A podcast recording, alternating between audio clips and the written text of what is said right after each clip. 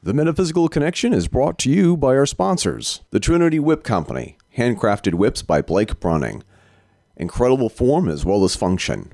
TrinityWhipCo.com. We are also brought to you by Chester Cordite, modern vintage menswear inspired by the golden age of the 1930s and 40s. ChesterCordite.com. Landrin Artifacts is the place to go for your amazing wall reliefs that were inspired by set designs for motion pictures such as Raiders of the Lost Ark, Kingdom of the Crystal Skull, Aliens, and of course, the originals created by the Aztecs, Mayans, and Olmecs. Add ancient mystery and intrigue with his products by going to LandrinArtifacts.com. Don't forget the friends of our show, Recreating History and Penman Hats.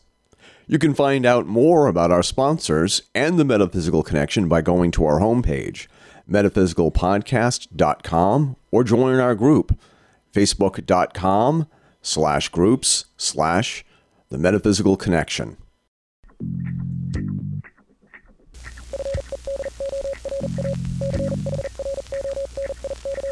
This is the Fedora Chronicles Network.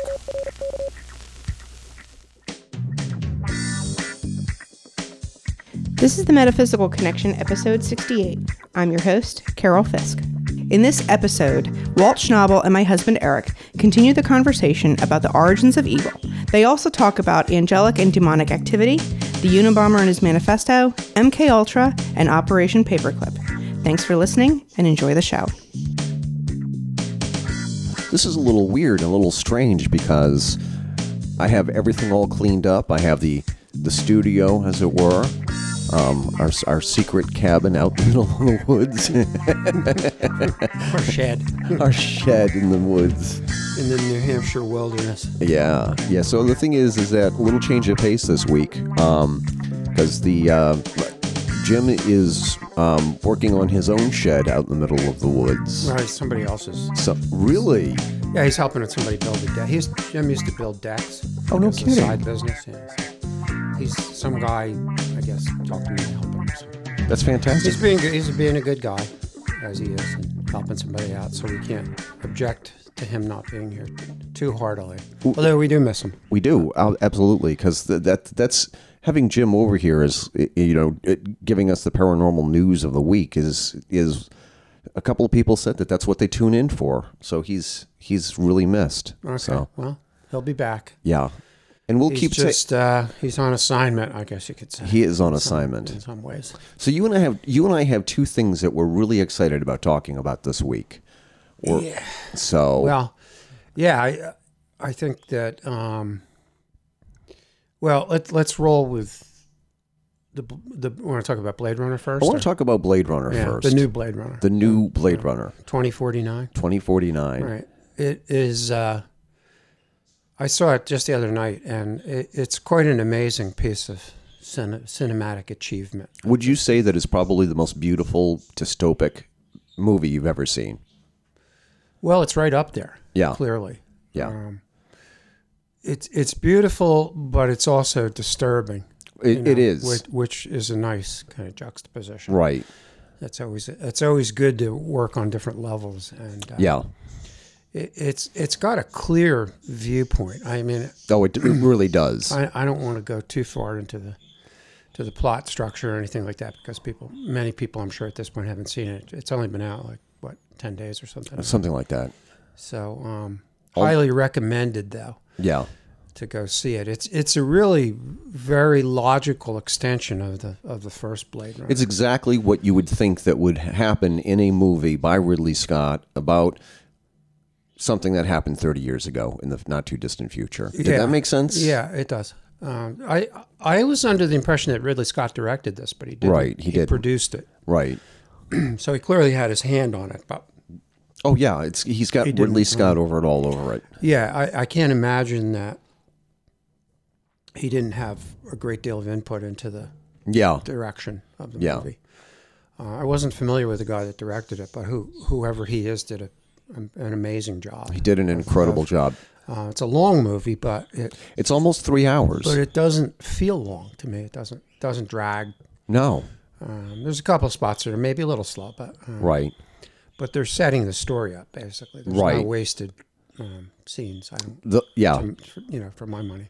for me, the whole thing about those really long scenes where they establish the setting, I think, is really sort of super impor- important Yeah, because you it is. need to know this is not this isn't your mommy and daddy's Los Angeles. This is a version of Los Angeles, which is again the logical um, extension of the Los Angeles from the original Blade Runner movie Right. which I think is probably one of the greatest movies of all time. And I am I admit that I'm biased because it's one of those movies where it's like if it's on HBO or the movie channel in the 1980s and I was home and I was alone, I watched that movie.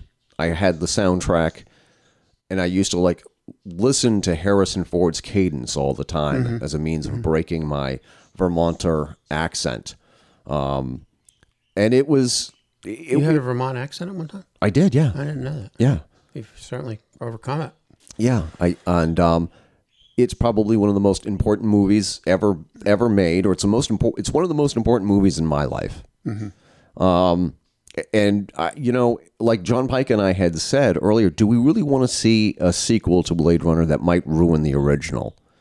And Oh, it's not. No, it, it's it's not. No. it's it's a, it's a very very logical extension. exactly, extended Yeah. version of what the original Blade Runner tried Right. to achieve. I think. I think it e- even succeeded in some areas where it um, said some things that Mary Shelley tried to say, but I don't think that she really had the opportunity to say it because of the the language and the lexicon um, right. of right. It was the same theme, you know, thematically. It's, Right. It's just, you know, it's it's the domination of technology, right.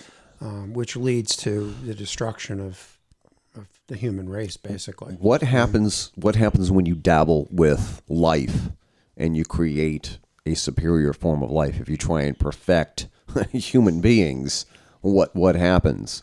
Right. What's the and- consequences Well, of that? and and it also is very um, reflective of our our situation. I think as human well, very beings. much so. you know and we're, we're just humans are really just one stage of of of evolution of Yeah. of the species i think you know um an important one to, to Right. be sure however if you know if we go back to our own creation myths uh, well I, when i say our own i mean the in, the indigenous people Yeah. of all around the world they all have very similar oop, i just pinged You did that again. I, I pinged. Um, um, they, they, you know, they all talk to or speak about um, mankind being in some kind of an interjection f- being put into the human Right, race right. from off planet. Yeah. And and you know, the, the theme for Blade Runner is is a very very much an extension of that It is. of that whole concept. Um, of course, I can't go one show without mentioning get the bell warmed up. I, it's warmed up. the Anunnaki There you go. um, apparently, you know, messed with our genome, and we've talked Yeah. about this over and over again. But um, so, Blade Runner is taking that concept Right. of, of humans being actually created as a working, almost slave race, A slave you know, race. Yeah. um, to do the bidding of the Anunnaki, who who didn't want to do certain kinds of jobs, exactly. and and that's very much the case with with replicants Right. in, in Blade Runner. They Yeah. were created to do um, nasty stuff that humans didn't want to do. Dir- dirty jobs. And, pre- and pretty soon they they began to become self enlightened, Yeah. which which I think humans have yet to to really achieve that. The human race has not really achieved that yet. And I've said this before in many other episodes where I, I, I really think that people, there are so many people around us who are just, they're, they're more like receptacles for other people's thoughts and ideas. I, I think, I don't think that there's a lot of people out there who actually have a, an original thought that's all their own. I think the thing is they're just a series of chemical and physical, sociological um, reactions. Um, well, it's to because it's stimuli, because most most everybody's programmed that way. right? You know, this, the educational system and the whole the whole social system really that's in place is, Right. is programmed for not for creative thinking. No, It, it's programmed for left brain, stay in the box, follow the right? follow the cadence, whatever cadence is laid out for you, and, Yeah. and you'll be a happy camper. Right. Well, mm, on some level that's true, and on some level that's very untrue. Yeah. You know, it, because it doesn't really feel right to be told what to do, and to you know, it, it, like you have said many times, it's it's kind of a soft fascist system that, Yes. we, that we live in. And, you know, my own family structure was that way. You know, Yeah. everything was cool as long as I did what I was supposed to do. Like this is what you're going to do. You're going to go from A to B to C to right. D. Like I had no, I mean, I, you know, there was no choice. I was going to go to college. Right. You know, it was just a question of which college. And Yeah. If I didn't get gr- good grades, then you know you're going to be a failure. you know. Exactly. And that's what I grew up thinking and was locked into that thinking pattern. And then you know I, I sort of now realize that that is not really true. No. You know, there's many paths to.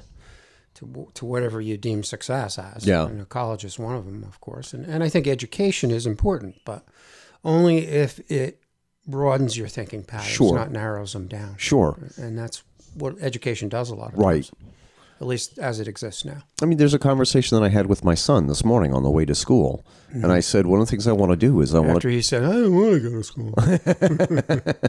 school. school sucks. to, and but but you know, right? You know, you're not too far off. and I said to him, I I want to pass down some skills to him that he will always have, like fathers did for generations. Whereas, is like if you're a mason, you are going to be passed down these skills to become a mason, or a carpenter, or farmer, um, you know, whatever. Throughout, the- like just lay out, you know, whatever it is. Eric Ward Cleaver Fisk. Yeah, exactly.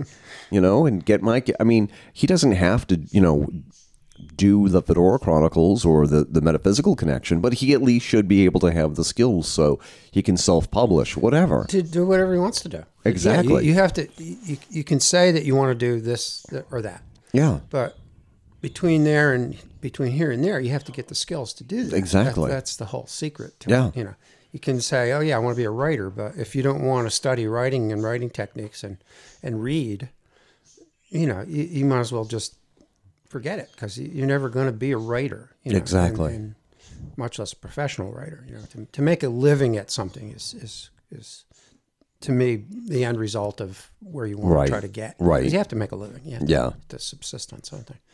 So getting back to Blade Runner, we got a little bit off track there. As We do tend- that. As We we, do tend that. to do. Um, I th- you know I think Blade Runner, if if you understand the message behind it, you- Right. you- there, as with the original Blade Runner, you- Runner, you can you can look at it on many different levels. You Yeah. can look at it as sort of an action movie Mm-hmm. because it really is. Yep.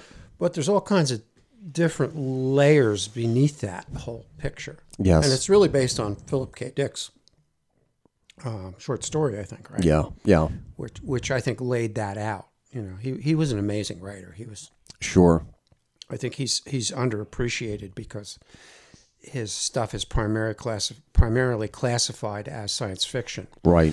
Uh, but he's he's got really a much larger message, and and some of that apparently he downloaded from some Right. some source, which you know we've chronicled before. But but I will come out and and tell you that um, his his book Man in the High Castle um, is almost unreadable because of the way because of the writing style of that of that book.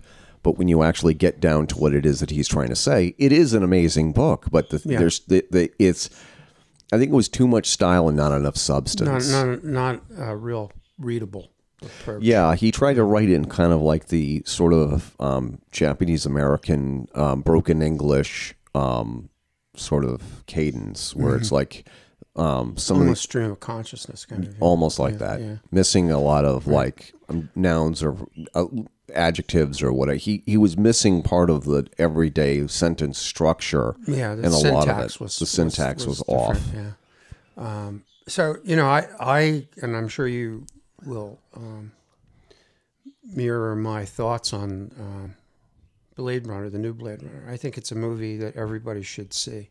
Oh yeah, It's an important, important movie, um, not just for the.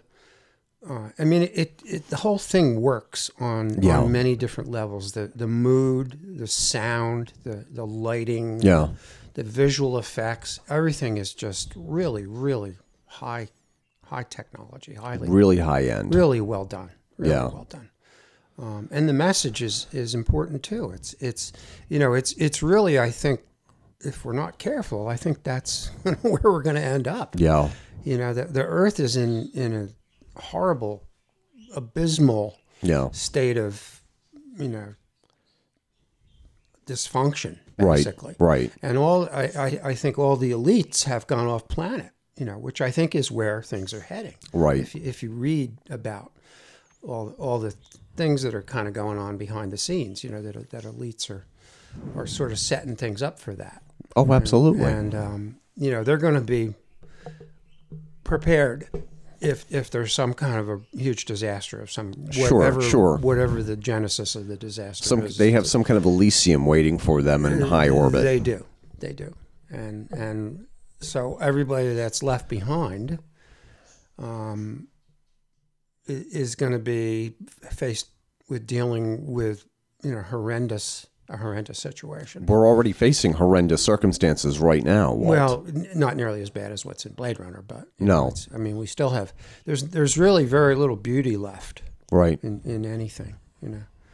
Um, and and it does bring up the question of when when do when do beings become self aware and, and what happens when Right. that when that whole thing takes place. And the you know, the replicants were, were created to as I said earlier, to do the bidding of the human race. Yeah. And then at some point they sort of got past the human race Sure.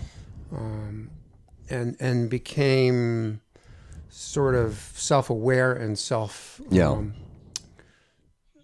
well i'm not going to give away the, the the big reveal in the in the new blade runner but The, the the the big reveal at the end of of Blade Runner, um, was really a ter- a tear jerker, um, and I'm not I'm not going to spoil it obviously, no. but I I mean I literally cried. I mean I uh, there were three moments in the movie where I was like, oh my god, Mm-hmm. I started to to to bawl like a baby, um, and there are a couple couple of is and it's not full of fan service um, like you'd imagine.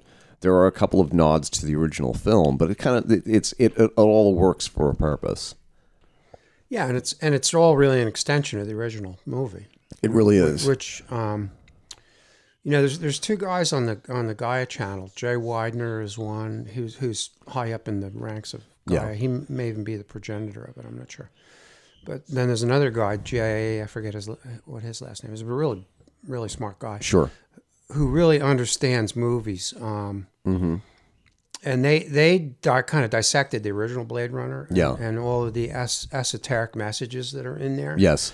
Um, like for example, remember the scene with a, with a mechanical owl? Yes. Of course. The, um, you know when they when they go to the uh, corporation that right. um, actually controls things at that point Sure. and, and is responsible for Yeah. creating replicants. Yeah. Um, well, when you think about the um, the owl that's um, in the where's the, uh, Bohemian Grove, Mm-hmm. where when they when they kind of use the owl as a symbol, Mm-hmm. you know, the burning of of the. Uh, when, when all those powerful people go to Bohemian, Bohemian Grove and they burn this big owl, Yes. well, it's all tied. It's all tied into that, Right. You know, that's where that. And I never thought about that really. Yeah. I, remember, I know the owl was cool when I when I right. saw it, and it looked real like a real owl, but it was obviously a mechanical device. So there's all those kind of little messages in there Right. in the original one, um, and the fact that the corporation is in a pyramid. Yeah. the Tyrell Corporation Yeah, has their headquarters in a pyramid. Right. And and that brings up another whole topic, uh, which I think we're going to do a show about, is that are you know are we moving toward a technocracy? I think it's too late. Um, I think we already are. if if we're not well on the way. Yeah. You know. Um, so that's you know that's another aspect of of the of both movies is that a corporation has taken over the the rulership of the planet. Soft fascism. Yeah. Soft that's even- fascism. that's that's getting more, Well- more toward hard well, fascism. Mm. here's here's everything that you need to know. Mark Zuckerberg is on on Barack Obama's speed dial. They talk on a regular basis. They I wonder chit Mm. if they're chat. friends on Facebook. they probably are. Does Mark Zuckerberg have a Facebook page? Yeah, Does he? I, I, never, I never thought about that. But yeah. He, put- you know, and and the thing is that it's I like think he would friend me if I requested. Maybe, maybe. But the thing is, is that you know I have two Facebook accounts. I have the Facebook for Eric Fisk, and I have the other one for the does- Fedora Mm-hmm. so Chronicles. does that mean you're two faced, Eric? Mm, yeah, maybe, maybe it does mean that. But the thing is, is like there are times when I'm just posting as Eric Fisk, and then it's like I'm posting as as the Fedora Chronicles Corporation. But I think that there's there is something really wrong with American society and how we have allowed the corporations to dictate who and what we are and what we can be. Well, that, there you go. That's that's what that's technocracy at its, Yeah. at its and I think that's where uh, that you know that may be the next step Yeah. in in the whole new world order kind of Yeah. thing. You know that we we've gotten to the point where our political system has broken down Right. and and is breaking down as we speak. I think Yeah. it's it's just not working. It's people are starting to understand that you know the people that get elected to represent them don't really No. represent them. It's it's No. it's a farce, really. Yeah. Um, you know, without getting too far into that line of thought, um, I think I think that's kind of one of the messages that Blade Runner is putting out there is that you know when you start to allow technology to control your go- the governing of your Right. society, then Right. you you get um, you get what you pay for, Right. and that's what that's what Blade Runner um, symbolizes. I think. When you have corporations that have too big of a chair next to whomever is in charge, when you have large corporate heads, perfect example. Harvey, we're not going to get into Harvey Weinstein too much. No, I, I don't want to get into him at all because what we're doing by mentioning him is giving him power. Okay. And we're going to talk about that in the second part of the show. But yeah, go ahead, s- finish your thought anyway. The reason why he was dissect his actions. the reason why so many people like him, and I might actually go back and edit his um, uh, his name. I might actually take his name out. But the reason why he was able to get away with everything that he got away with was because he was such a huge campaign donor and fundraiser for the power elite in this Well, he country. had power. He- You know, he had power, and nobody wanted to tell him no or Right. take him to task on his actions. Yeah. So as a result, you know, he he did what he did because people allowed him to do that for whatever the reason is. Yeah. You know, you, you have a star, let's say, and there apparently there are hundreds of them that, Right. that he accosted in one way or another Sure. um, that didn't report it or didn't say anything about it or said something about it and was told, "Nah, you can't, you can't go there." You know, he's Harvey Weinstein. You know, Right. he's, he's he's got all this power and he's gonna, you know, he's gonna ruin you if you, you know, Right. do do something as a result of what he did to you. And so they just said, "Okay, well, I want to be an actress. I want to be, you know." Acquire all the trappings that are attached to that Sure. and and so they just didn't do anything. Right. And so he just allowed he was he was perpetuated. This went on for I don't know what thirty years or something. About yeah. he he got rolling in the early eighties, I think. Yeah. And I he, I think he started right in using his using his power to to manipulate course. people and harass people and. So he finally got his due, I guess. Well, Mm-hmm. you know, I, I won't be surprised if something awful happens to him and LAPD and the other members of the power elite make it look like an accident in Mm, Well, quotes. who knows? Yeah, he, he he's probably got a lot of part. You know, part of that whole process is that he probably has he can name names, Right. That look the other way, Right. or, or whatever. Oh, you Who knows? think There's- Charlie there's- Sheen's bad? you know. There's, there's there's tons of stuff that can spin around that, you know, Right. And, and who knows what it all is. But as I said, I don't want to give him too much power by um, talking too much about him. Yeah. I, I, I think he's just a really evil person. Right. he fits the definition that we defined last show. I think, Right. as But- far as I'm concerned. But more than anything else ab- about Blade Runner, getting back to Blade Mm-hmm. Runner, it is such a commentary about the life and times that we live in right now. Absolutely, totally. and- that's why it's so important for It's- people to see that and say, "Oh my God, that could be us." Yeah. That We're, we're not that far away from that. Right. And I think that, and I just had this thought, maybe that's the reason why it's not doing so well is because it is so spot on about the world we live in now and the direction that we're going in. Well, I think a lot of people don't really want to think about that. they want to go to the movie and get their big thing of popcorn and Yeah. a big soda. Don't judge me. I'm just saying. I'm not. I didn't mention any names. Um, and and just sit there and be entertained for two hours. And I get that. That's Right. That's there's nothing wrong with that per se. right. Um, however, I think true cinema is art. And- Yeah. And art ma- has a message attached Yeah. to it. And if you don't want to hear that message, then maybe you should hear that message. Yeah. May- Maybe that's the way that goes. You know. Yeah. Um, I don't know. I, I love the movie. I th- I think everybody should should see it. Um, maybe it's not for everybody, Right. but and I, I don't want to, you know, be judgmental about people who, who don't like it or don't Right. comprehend it or whatever. It's it's a it's a it's a dense movie. There's Yeah. no question about Yeah. it. And there's parts of it where even I, who have a pretty good knowledge of those kinds of things, was Yeah. saying like, "Whoa, what does that mean?" You know. Right.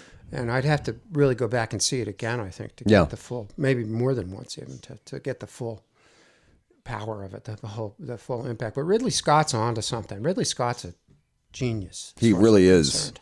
The stuff that he put in the original Blade Runner. I, Yeah. Where, how- where did he get that from? Where where did he Download. download? it? It had to be.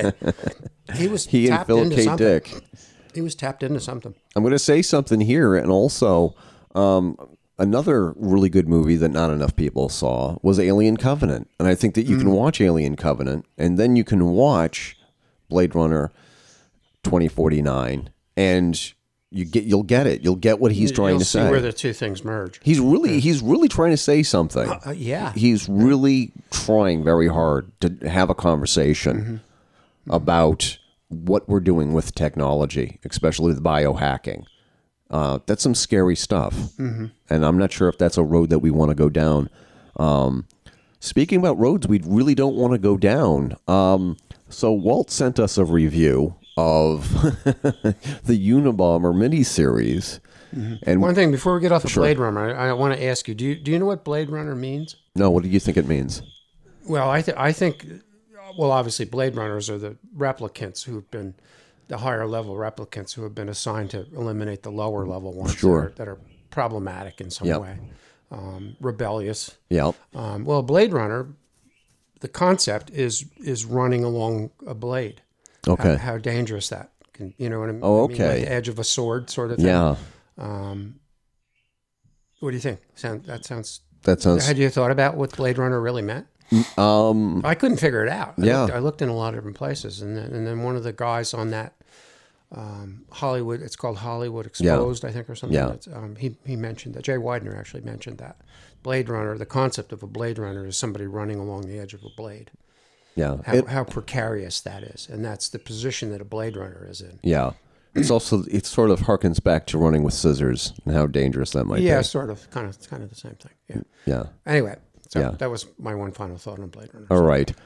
So, um, so before I was so rudely interrupted, Ooh, sorry, Walt's throwing stuff around the room. I just knocked something off the table. Yeah. Um, so Walt wrote this review um, for uh, the Discovery Channel's miniseries about Ted Kaczynski, the Unabom- Manhunt Unabomber, and Mm-hmm. Which is on Netflix. which is on Netflix, which is and that's there's another show with a similar name with a similar theme, Mind Hunters Right. or Mind Hunt, and that Hunter, is Mindhunter. Mind Hunter. And the thing is, is that these are very disturbing um, miniseries on Netflix right now. Perfect for Halloween. Mm-hmm. Um, because the thing is, is that it's not like a slasher f- film. These are kind of like true horror stories that work on a psychological level, like thrillers. And um, and Walt had said that there's there's an episode in this. I think I'm trying to. rem- Is it the eighth episode? I think it's no. I ate this if- last one. It's six. It's the sixth episode. Don't just go watch six. No, don't the whole run thing. and go and watch, watch the six whole because the, thing. build up is simply phenomenal. And um, right now, I'm going to just say um, spoilers. Um, if you haven't, s- stop listening to this podcast and go and watch Manhunt Unabomber and then come back and finish listening to this episode. Come on, Eric. We just lost like half the audience. Um, It also ties into a previous episode that we've done here on the Metaphysical Connection talking about MK Ultra. And Walt and I had we were standing in my kitchen before we decided to record and I kind of you know, I said to him, I said, "Do you know what this means?" Do, do you know what this means, Walt? With I with- said, "Yeah, Eric. Do you know what it means?" Because I mentioned it in the article, so that you Yeah. would, like, so your antennas would fly out of your head. "Yeah." and apparently they did. And the thing is that it was like we were w- w- my entire family we were watching this and then when you, we got to the scene whereas oh my god this is a part of Operation Paperclip. This is I mean Well, it, you know, the bigger picture, I think, um, and that's you know that's that's obviously important because I think people need to know that you know K- Ted Kaczynski and, and how this kind of segues into our show on evil last week and the one we're going to talk about today, the one that's kind of part two of what we did Right. last week or two weeks ago, um, is, is that it, it, there's this kid who is um, a brilliant kid. He's, he's got like a 169 IQ. He's a genius. He's a savant in mathematics. Right. You know, they skipped him ahead two grades. His parents pushed him. which to- is a bad thing to do. well because he couldn't he couldn't handle the social part of it. He had he didn't have good social skills to begin with. right. People generally who are real intelligent like that don't th- you know they're they're short. The short end of their stick is the social Right. part of things. They just don't know how to They're idiot they- savants. Well, they, they don't know how to navigate the social. Yeah. you know, and, and it's difficult for you know, Yeah. people who of, of normal intelligence, but um, they they just don't have the skills, the social skills, No. to, to to handle that kind of stuff. And so as a result, he he became sort of isolated yeah. in his own head. Right. You know? And all of the things that happened to him in life sort of pushed him more and more and more into that direction. Yeah. He he he showed up at Harvard at the age of sixteen and had no you know, he, he didn't have the skill set, the emotional skill set that most people have. Right. Arriving at college, you know, at say eighteen or Yeah. nineteen or whenever whenever they go. Um, he is he's a kid, you know, and, and he's dealing with people that are way more advanced than him emotionally and socially, and as a result, he he gravitated toward um, a psychological study that was being done by some professor that was obviously being funded by the CIA, and and got damaged yeah. what, whatever they did to him, they didn't really get too much in. And I don't want to go too far into this because people are hopefully going to watch this. Yes. But whatever they did to him damaged his psyche. As you know, they as damaged as it probably already was, they put it right. They They, s- put I it right mean- over the edge. Yeah. Um, they they created false scenarios Right. a- about his parent, about his mother, and stuff that was just cruel. It was just Absolutely, viciously totally mean cruel and vicious. stuff, and it it impacted him. It it had a lasting Yeah. scar on his psyche that Right. that, that created what became the, the the psyche that turned into the Unabomber Right. you know, were they the total re- total responsibility for that? Probably not, but they had a good share of it, Yeah. you know. And I don't think anybody's taking standing up and taking responsibility for him. No, but they saw somebody should. Somebody should Yeah, stand up and take responsibility and say, first of all, oh crap, what have we done? And then they let's not forget, Walt, he was not the only test subject. He Oh, was no. not Oh, no. What happened to the other That was members just of one. that? was just one. Um, and and I I applaud the show for bringing that out. Yeah. because that really gave you insight. That whole episode, the sixth episode, Right. really gave you total insight into why he became what he became, Yeah. and and what the creation of evil looks like. Right. you know and nobody would say that his actions weren't based in evil They- No, they were they were evil actions.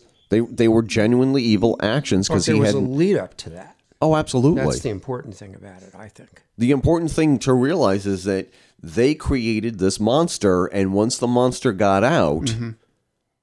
they, They- couldn't get him back in the bag they couldn't get him back in the they couldn't get the genie back in the bottle right and it was he went from it went from 82 to 96 when they Yeah. finally caught him that's a long period of time That's a Now, long- he wasn't bombing he, you know he there were long periods of time where he didn't do anything yeah um, but he did um, he, he did target certain elements of society that Yeah. he felt were um, things that needed to be brought to the limelight, no, brought to the forefront Yeah. of, of evil things that he considered evil. Right. He actually did have some concept of that. Yeah. And some of the some of the um, aspects of his manifesto scares the hell out of me because some Well, of I, I can't say I Mm-hmm. disagree with a lot. well that's the thing that scared the hell out of me is that there's a lot of things that he had said that are conclusions that I've come up to on my own. Well, and, and getting back to our discussion of, of technocracy, that's that's basically what he was talking about, essentially. Yeah.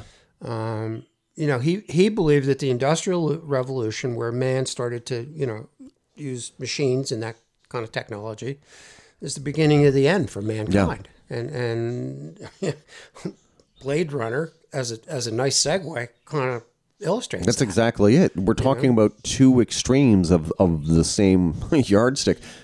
Hold on a second. yeah, I mean that's where it, that's where it went to.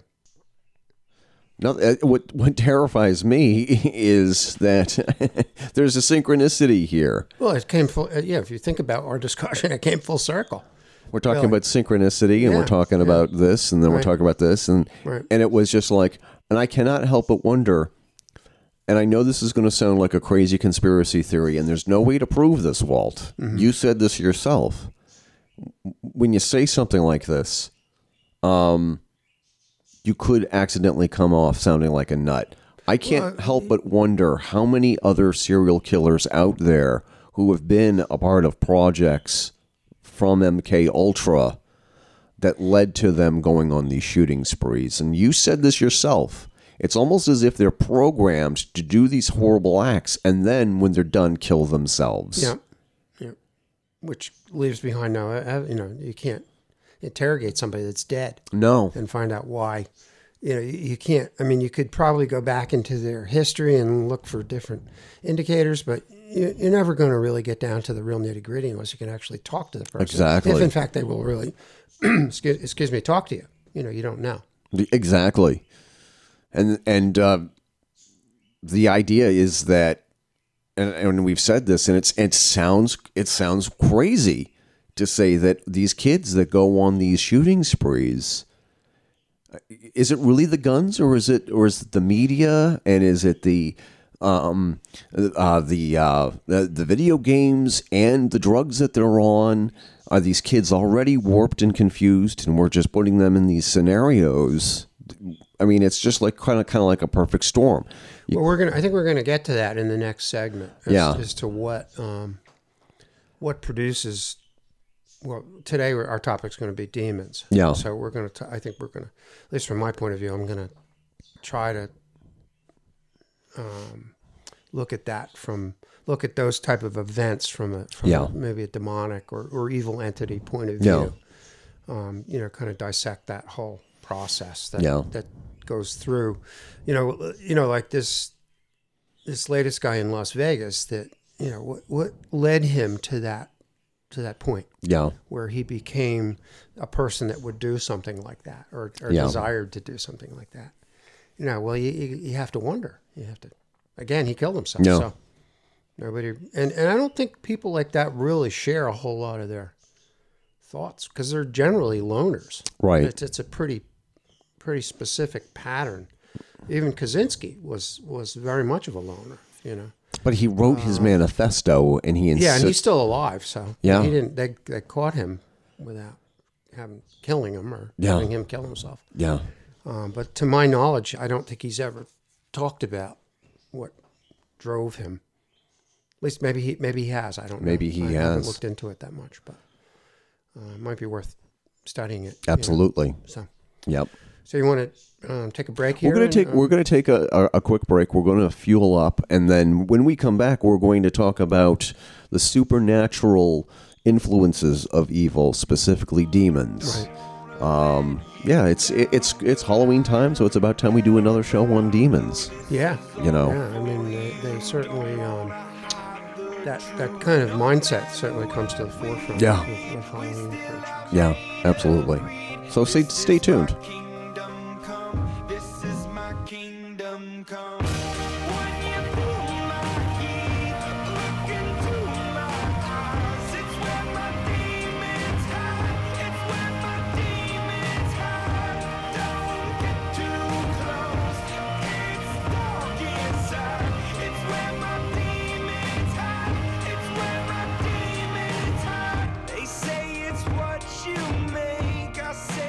Battling daily whip fever?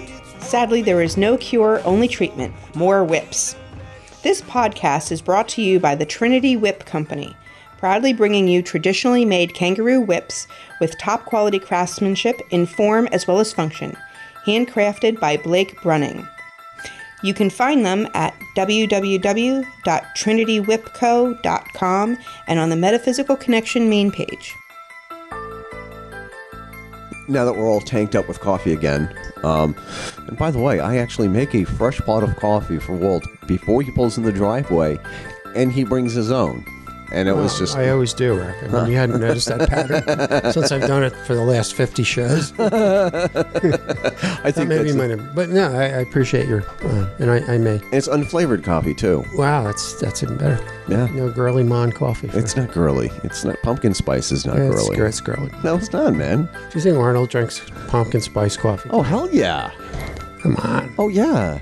That he's he's from Hollywood. I, I bet he has a pumpkin I spice think he's got macchiato. some. I think he's got some Neanderthal genetics. To his- you know, self self respecting Neanderthal would drink pumpkin spice coffee.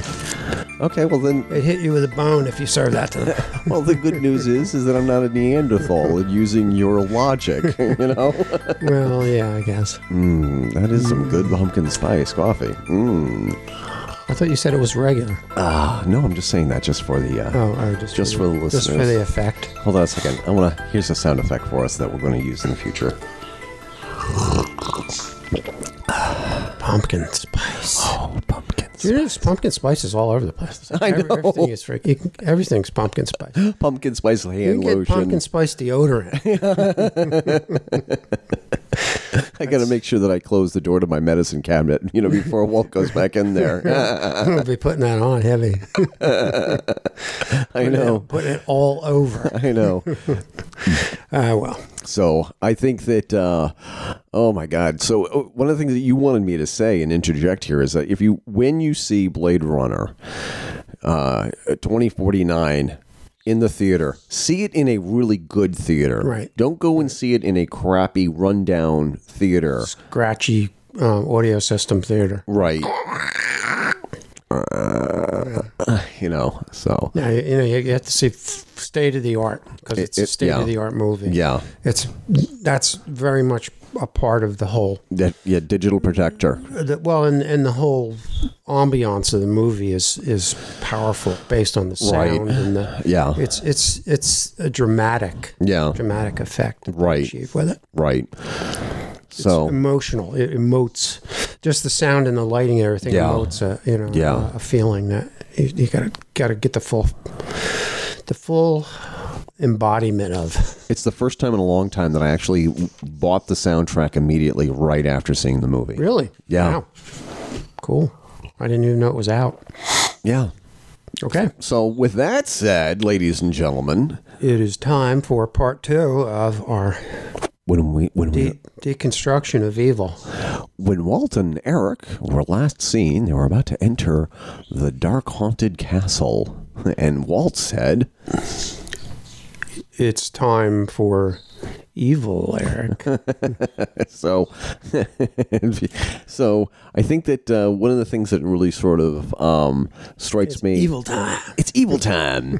it's evil time. I'll play some. Hammer time, but different. I, I know what I'm going to do. I'm going to, you know, when I edit this, I'm going to insert some evil music, you know, in the back just for a second. Evil sound effects. Just an, yeah, just an eas- evil song. Um, so I've been reading more of this People of the Lie book, and it is probably one of the scariest books I think that I have read. It's even more terrifying than Beware the Night that um, that I reviewed last year. It is and it It talks about people who are genuinely disturbed and how did they get that way. I think that the people who are, if you're an FBI profiler and you're trying to figure out what kind of person does these horrible things to other people, that's a book that you really ought to read. And it's and, and in the disclaimer, in the introduction of this book, Dr. M. Scott Peck says, "Handle with care.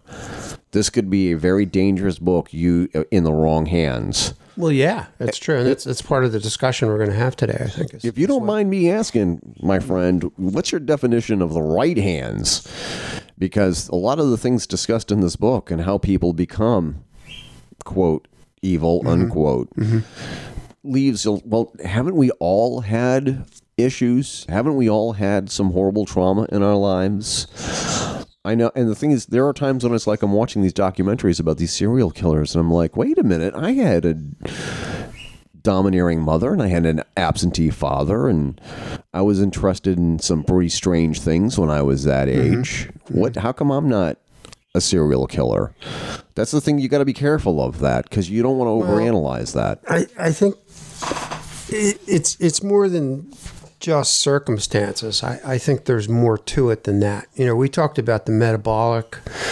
Just to kind of reiterate a little bit of what we talked about on the last show is that there's you know there's a brain chemical that's emitted in people who um, do partake in in social activity. Yes, And and wh- it occur- it occurred to me after we did the show last week, I, I didn't bring this s- part of it up, but um, I, I think that's one of the one of the evolutionary things that that we've developed to to be social creatures because that's a um, you know to to go toward a tribal kind of society or, or at least I, I- I think at some point to to survive the human species had to Sure. be had to be cooperative and, and work in Yes, groups to, absolutely. you know, to hunt and those Yes. kinds of things. And so I think that that chemical being emitted by the brain, it's called um, oxytocin, um, is is to encourage that kind of right. activity. So Yeah. so I think a lot of times people who don't have that system developed, and I talked about that in the essay about. Um,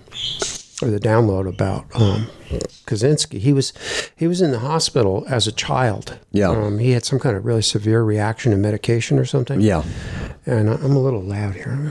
Can, yeah. Go ahead. can I turn it down? It's yours. okay, that's it's better. Uh-huh. your. It's your micro. It's your. That's better. Okay. Yeah. I was screaming in my own ear. I know. Uh, I don't want to have that. So Kaczynski was in the hospital when he was a kid. Um, I think maybe like 10 years old, something like that. Right. Um, and he was in isolation because of this. Con- it had something. It must have affected his brain somehow. Right.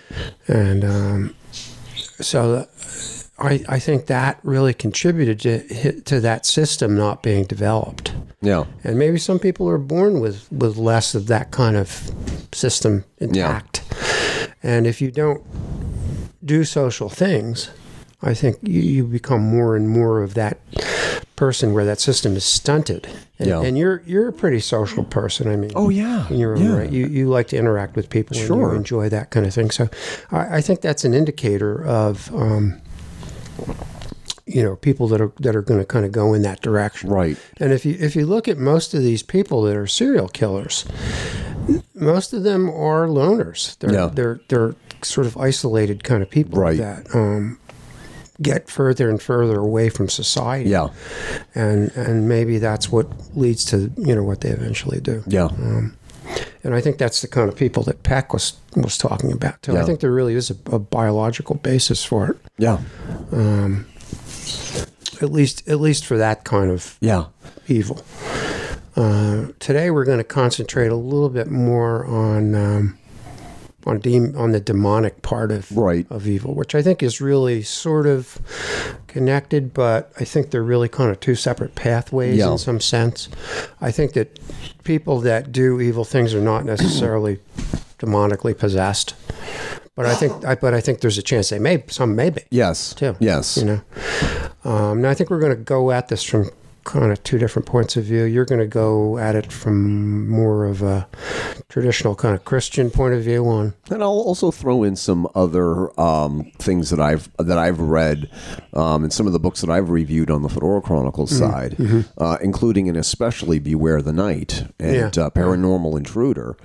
Whereas is like in some aspects, people do bring it on themselves; they actually invite the demons in. well, that's part of the whole process. yeah. and then there are people who are just like, "Hmm, he looks like a good target."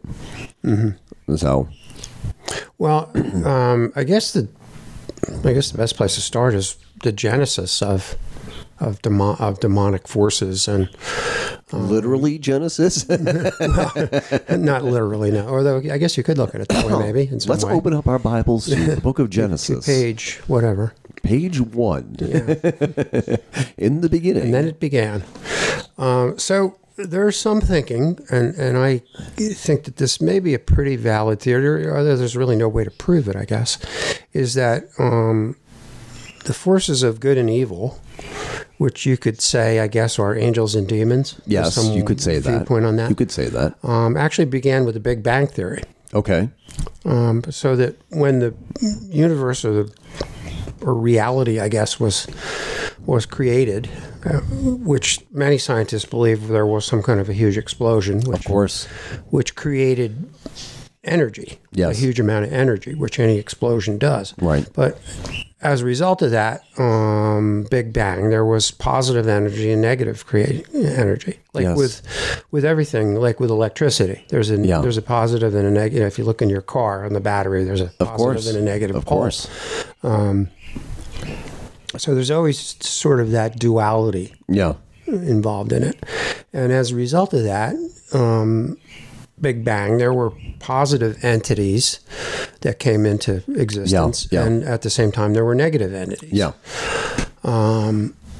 Now, the, the I think the biblical or more Christian viewpoint is is that God, whatever God happens to be in, Yeah. your, in your own pantheon, um, is is the entity or the being that created angels and demons. Sure. Uh. Not intentionally. I don't think God intentionally created angels to become demons, but go ahead. Go Well, ahead. no, well, you go ahead. You can you can morph on that if you want. All right, Go well- from there with it. You know, from the uh, the thing is is is that God gave everybody allegedly according to the Bible and all of teach uh, Christian philosophy is that God created everything with free choice, free will. Right. And the thing is that it was just like cuz the thing is like if you're just a robot and you're just programmed to love God, is that really love?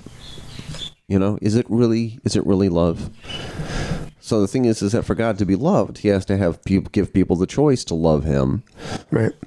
and I think that there's, there's something a little something about that. I'm not really sure. I mean, who am I to question the creator of the universe and all like that?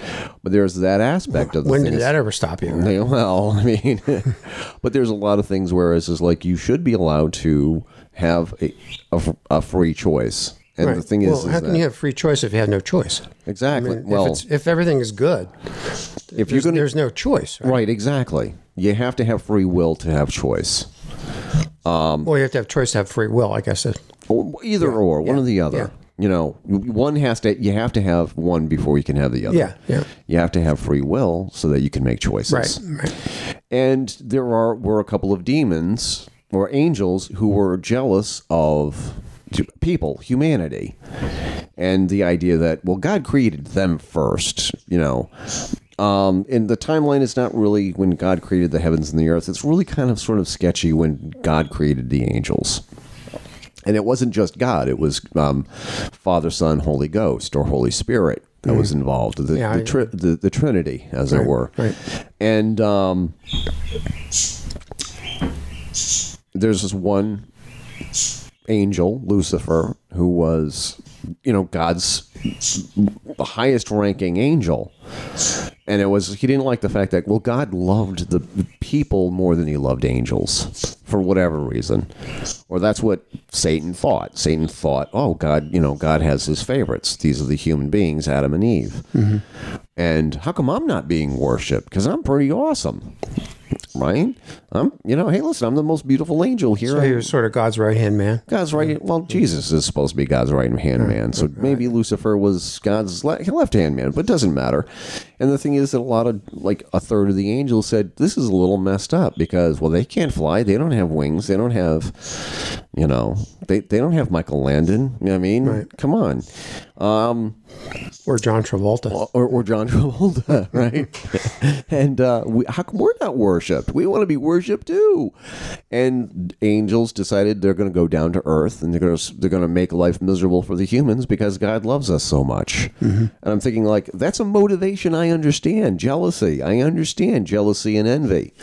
but they're angels. I mean, they're, supposed angels. To be above that, I would think. And Yeah, well, apparent- you- but apparently not. Well, that's that's where free will comes in.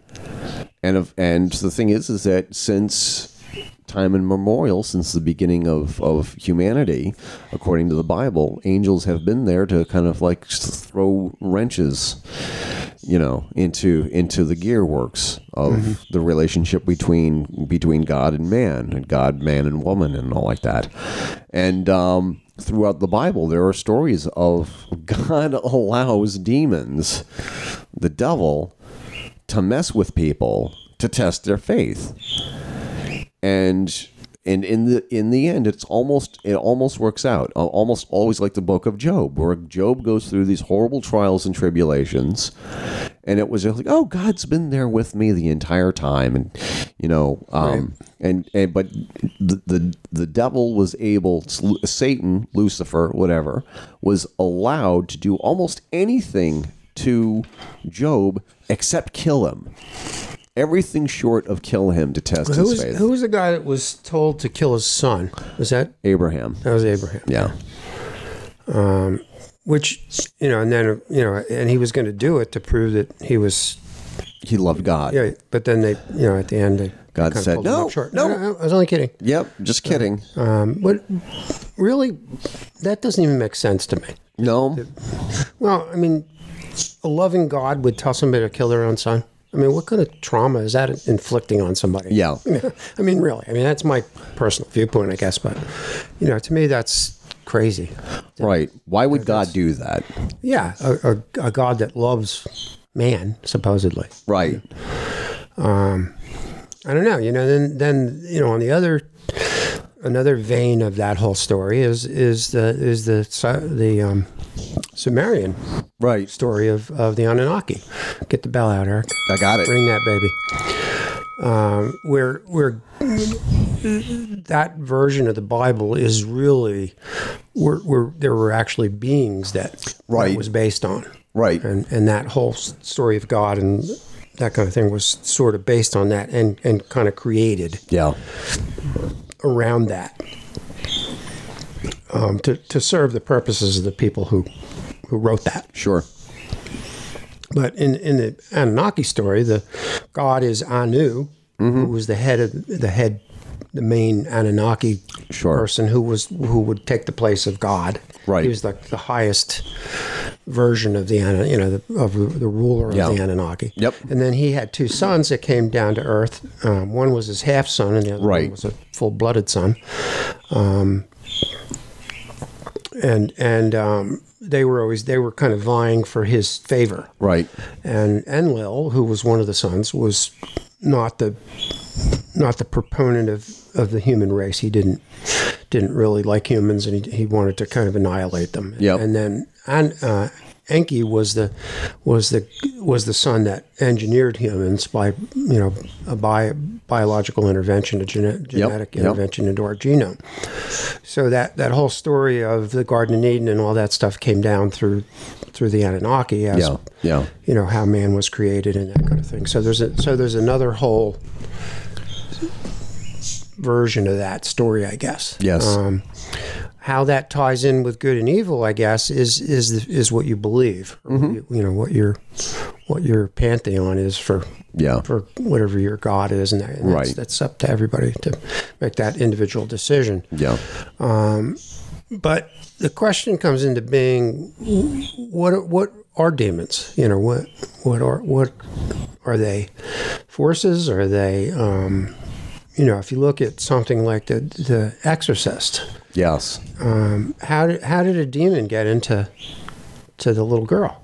You know, what did she do to to deserve having a demon in her? She started playing with a Ouija board by Well, herself. that's true, but um, the That's the Ouija, literal. The Ouija board is really just a a channeling device exactly. to allow that. Now, now supposedly demons exist on on a lower plane um, than than say like angelic beings do. Okay. You know, good good Right. entities versus bad. Good and bad Yes. is subjective, but uh, good and evil, or however you want to Yeah, yeah. classify it. Um, so, so these evil entities apparently are waiting to come into this world. Yeah. And and if you think about again, if you think about this reality as a matrix yeah. um, based on vibration and, and things like that, well, um, maybe that's that makes some sense. Yeah. You know, if if people are vibrating at a certain level, then that opens them up for demonic possession. Sure. And the same thing with objects. Yeah. If objects are vibrating at a certain level, that's resonates with the with the evil entity that's trying to Yeah. enter the world. We're also we're we're, we're we're we're starting to dabble into where the intersection between quantum theory and mysticism, spirituality yeah, intersect. Yeah, the interface of that, those two things. Right. Yeah, and, and I do think that they do. I think there's, you know, as as with the concept of the the brain releasing a chemical that that you know leads to Yeah. to an evil action. Say, um, I think science and and you know science and metaphysicality merge at some point Yeah, where yeah. the two things really are kind of the same. They Yes. interface. Um, Yes. Metaphysical things are, are more difficult to prove. Yeah.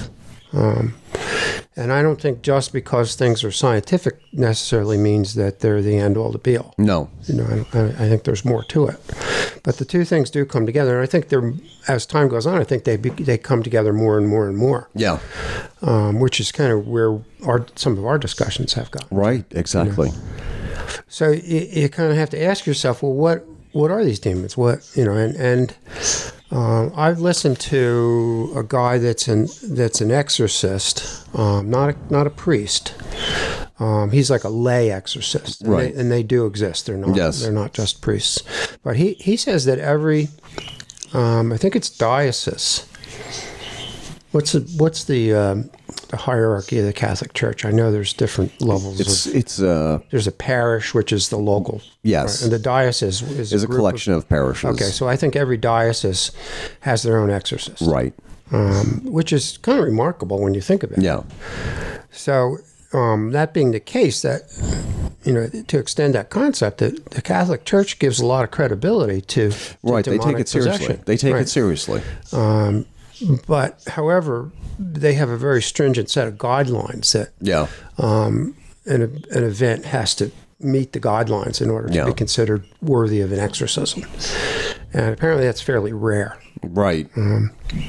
So they have people that go in and, and I, I don't know whether it's the exorcist or some somebody that goes in ahead of time and figures out whether it's Yeah. worthy of an exorcism or whatever.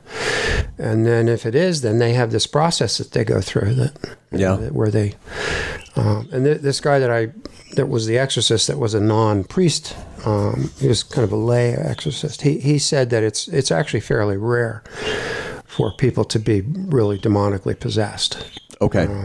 at least by the Catholic ter- Catholic Church's right. It happens, definition but right most times it's it's a question of mental illness or yeah. some misinterpretation of something that somebody said, you Right. know, um, or somebody just screwing around pretending they're Yeah. disasters. I mean, people Yeah. do that kind of thing.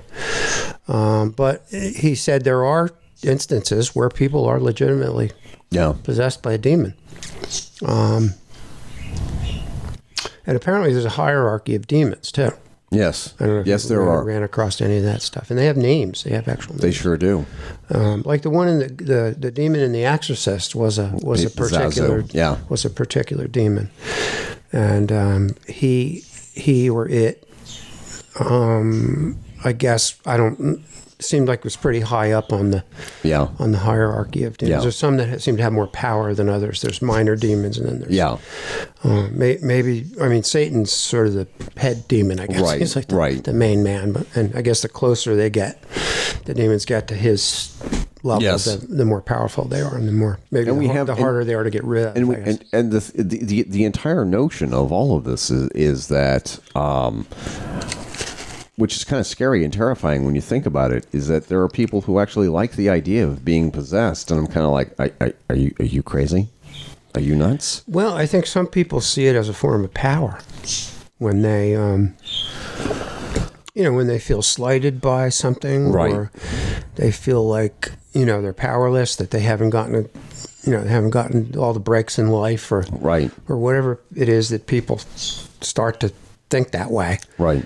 A lot of times they will conjure up a demon to um, to get done whatever it is they want to get done. You I'm- know, I, I shudder thinking about that. Well, I mean, apparently that's what people do. you Yeah. know, and and um, it seems crazy. It seems like why would somebody do that? But I guess they do, and that's that's what the Ouija board can be. Right. Um, You know, when you use a Ouija board, you open up a channel to Yeah. whatever comes in comes in you know And once, Yes. once you got it you got it you know Yeah. you have to somebody's got to remove that Right. from you or banish it in some some way Right. and apparently it's not just there, there's different um, different forms of demons depending on what the belief system is Sure. so like there there are demons that originated um, in in egypt Yeah. i'm not sure about the one that was in the exorcist was that that was like a Iraq. that, that was iraq but what was the i think was it was it muslim based or um, uh, Sumerian or um, I'm gonna. You know what? That's a great question. I, I think it, I think it, it, it was an ancient. It went way back. yes. So uh, demons have to be c- sort of created in some sense. Um, so basically, the, I think the way it works, at least from the research I did, is that you know you have this negative energy, but it doesn't really become a demon until it's created by by humans. So we're sort of co-creators in that whole Yeah. process.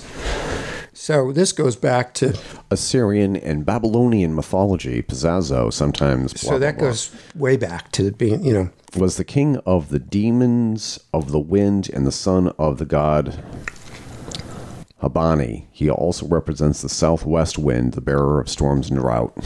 right so in some sense uh, the priest that was over in iraq released that demon i think in, in some way in the- Maybe it- it within was- within the realm of the movie, yes. yes right um, now that's that's supposedly based on a true event i mean that may be may, that part of it may be fictionalized i don't know but Yeah. at any rate, um, you kind of have to ask yourself, how did it find Reagan? Yes. You know, how did it? So if you, if you start looking at the um, the idea behind how demons actually come into the world and how they get into people, um, there there was some. And, and they didn't really spell it out specifically, but there was something going on with the father. Yes. Uh, he was, Absentee he- he- father. yeah, he he was he was apparently not a real good guy. Right. I mean, Yes. they they alluded to that. They didn't really give specifics, but you know the fact that he didn't call her on her birthday and you know that kind of stuff. Yes. um, So maybe that is part of the whole process. You know that there's some larger um, energy at work. Yeah. Um, and apparently, you know, I have to ask myself, well, how can a little kid be possessed? They don't have enough experience or enough supposed um, negativity attached to them Yeah. to, to be open for that kind of thing. They certainly, most 10 year old kids wouldn't, Right. I don't think, would conjure up a demon necessarily. Right. Although, I mean, it's possible, I guess. But, I mean, kids play around with Ouija boards sometimes, I think, and Yes. don't really know what they're getting into No. but from what I understand, that the the um, circumstances for for being possessed could go back generations into your family. Yes. So there could be a genetic component as well, and it may not even be something that you did that would um, leave you open to demonic possession, but it may be something that your grandfather did, some heinous Right. act that put that sort of you know, let's call it a curse for lack of a better word Right. onto your genetic Yeah. makeup. Yeah. One of the And things that's that- coming through. One of the things, now. one of the things I also want to be able to interject here is ahead. that um, Emil and um, the- your your Anunnaki buddies. Do we? Do I get to ring the bell if I say Anunnaki? Yeah, why not? Um, That not you- as loudly. there, i- a there- muted, a muted bell. there is some connection between the Anunnaki and Pazazu. Really? Yeah, yeah. It's it's on the Wikipedia Lay- page. lay- I'll, I'll lay- link to it. Lay that on me, Eric. What's going on? Oh, the thing is that at the bottom there's there's these links. Um, it says here, I'm- see Anunnaki. yeah, uh, yeah. I'm actually going to read this here. Um, Pazazu is a demon of the southwest wind, known for bringing famine, um, during dry seasons and locusts during the rainy seasons. Pizzazo was invoked in um, anth- anthropological amulets, which combat the powers the powers of his rivals. The malicious goddess Masatu, I'm pronouncing, I'm mispronouncing that, um, who was also believed to cause him to mother and child, um, cause him cause harm to mother and child during childbirth. Although Pizzazo himself considered to be an evil spirit, he drives and frightens away other evil spirits, therefore protecting humans against plagues and misfortunes. So, I mean, the thing is, is like he, you know, he he he, he has his own. Um, mythology there, which uh, there's a lot of things about this. How's it connected to the Anunnaki? It just says here, it's like see also, um, emule. It just mentions these uh, these these other um, members of the Anunnaki family, Mm. including your the two brothers there. Uh, Enlil and uh, Yeah. Anki. Yeah. Yep. That would be something to, to delve into a little bit more Yeah. heavily, maybe. Um, it- it- well, the word demon actually is interesting because um, it's apparently it, it was based on the Greek word daemon, which which Socrates um, Yeah. brought brought. I don't I don't know whether he created the word or not, but he, he used it anyway, and he he saw that as um, sort of a creative force. Yeah. a, a wise spirit, a wise and guardian spirit. So the the strange thing that I uncovered when I was doing the research for this is that demons, or what we think of as demons, are not always um, don't always do necessarily evil things or, Right. or negative things. Um, there's one demon that's Chinese based, ancient Chinese based, that when it comes into the world, it it goes after um, rapists and, Yeah. and child molesters. Yeah. So you know that's that's not so bad. These are f- these are almost like fallen angels who take it upon themselves to dispense justice. Yes. Yeah, they're they're they're kind of vigilante demons, I guess, Yeah. or something. You know, Yeah. which is not necessarily a good thing either. But um, you know, the world could do with less rapists and child molesters. I think. Yeah. And people will not shut the hell up in movie theaters. well, that too. or look at their cell phones. yeah. Uh, Not that you would ever do that, Eric. I would never do that. uh, So yeah, so there's you know there's there's a lot of negative connotation to demons, and I think for the most part they are negative Yeah. in the actions that they do. Um, but but how do they enter the world? That's that's the thing. I think right.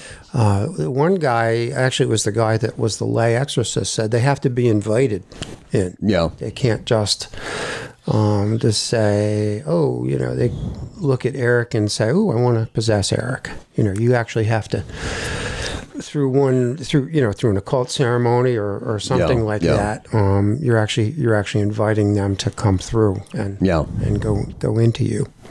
Um, so that's part of the whole thing too. Yeah. you know, people actually have to conjure them up. Um, you know, there's there's there's a whole lot of interesting ramifications to, to all of that. Yes. You know, and I think a lot of it has to do with vibration. Yeah. I, I really do. I think you have to be vibrating at a at a synchronous vibration with it- with that demon Right. in order for it to enter you. Yeah. And the same for ob for for objects that are possessed objects. I think Yeah. it's the same thing. And maybe that object becomes a conduit for that demon to Yeah. to enter the world. You know, so just so if so if a, an object is possessed, it's just the demon's kind of just waiting there for Yeah. the right the right person. You know, who knows? I don't know. Yeah. What do you think about all that? I think the entire notion of people inviting demons into their lives, you have to actually ask them, ask yourself, why would they do that? Why would you actually want to do something like that? And the thing is, is like, what what would be your end game? And you also got to realize that it's like if if you invite demons into your life, there's a cost to that. We're talking about your your your internal damnation. You know, if you say, "Hey, I'd like to have demons in my life, do this, that, and the other thing," and, and I'm willing to sell my soul to to become a politician or Mick Jagger or whatever like that, Mm-hmm. and you're willing, you want, you'll you'll trade your soul for fame and fortune and and getting ahead in politics. Well, what's uh, when's the price due? And the thing is, is that do people who get into politics do that all the time? I mean, and the good thing is, question. I don't know. and do you literally You have sell to your wonder about that. do you literally sell your soul to uh, you know to get ahead in politics or is or is it just um, a thousand little compromises you know before you get there Well, I think it's probably both. Yeah. You know, in some in some sense, yeah you know, whether it's literal or not. You're, yeah You know, e- every time you, you know, it goes back to free will.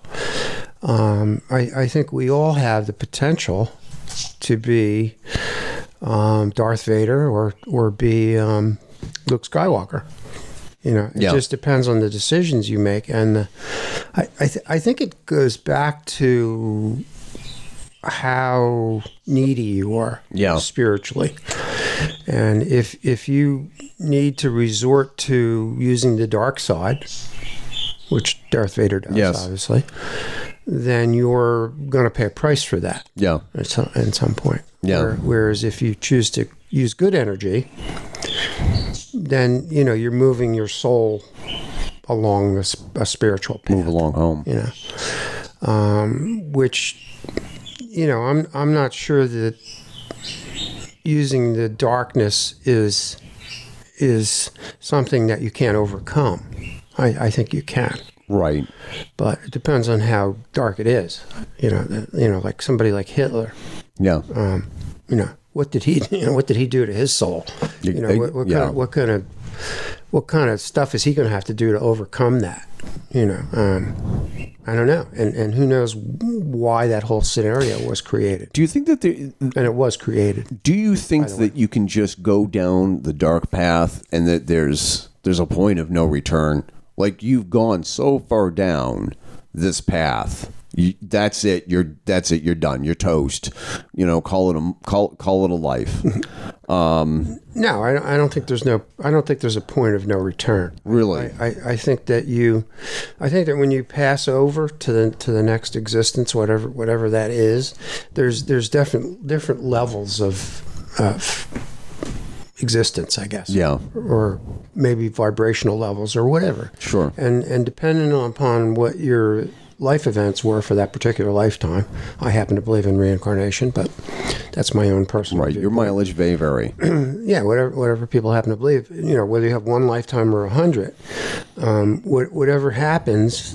um, that's where you end up. right And you know, I don't like the concept of hell necessarily. I, I think it's just you know a very negative place and that you end up in. But I think you can somehow work your way out Yeah. of that.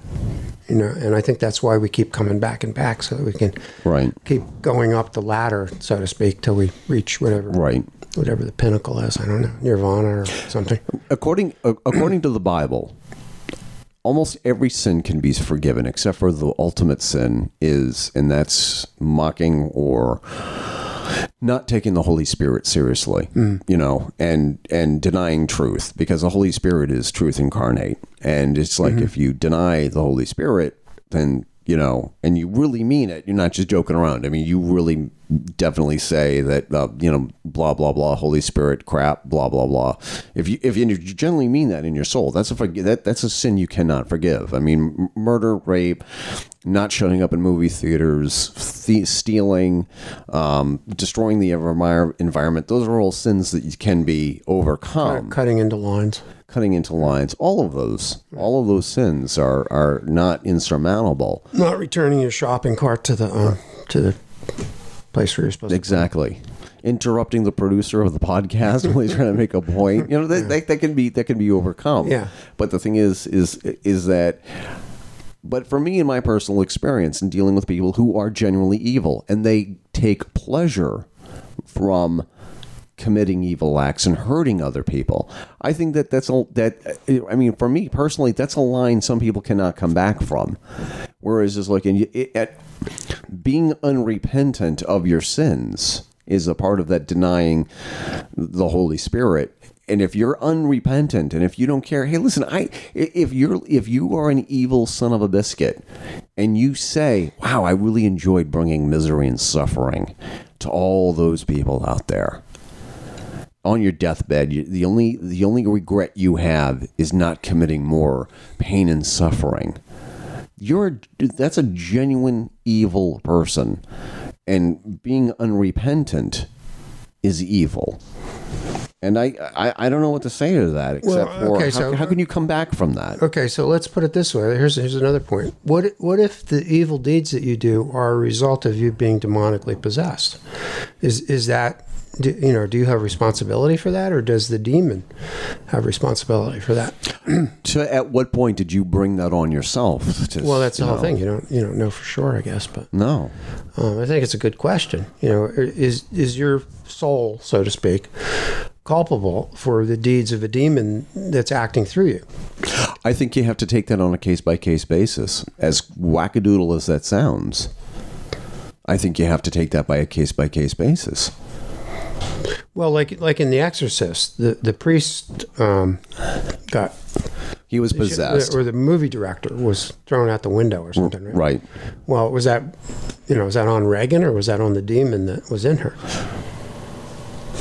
You know, You, you mean? Are you talking about at the end of the movie where the where the No, priest the- no, takes the- the, the- demon?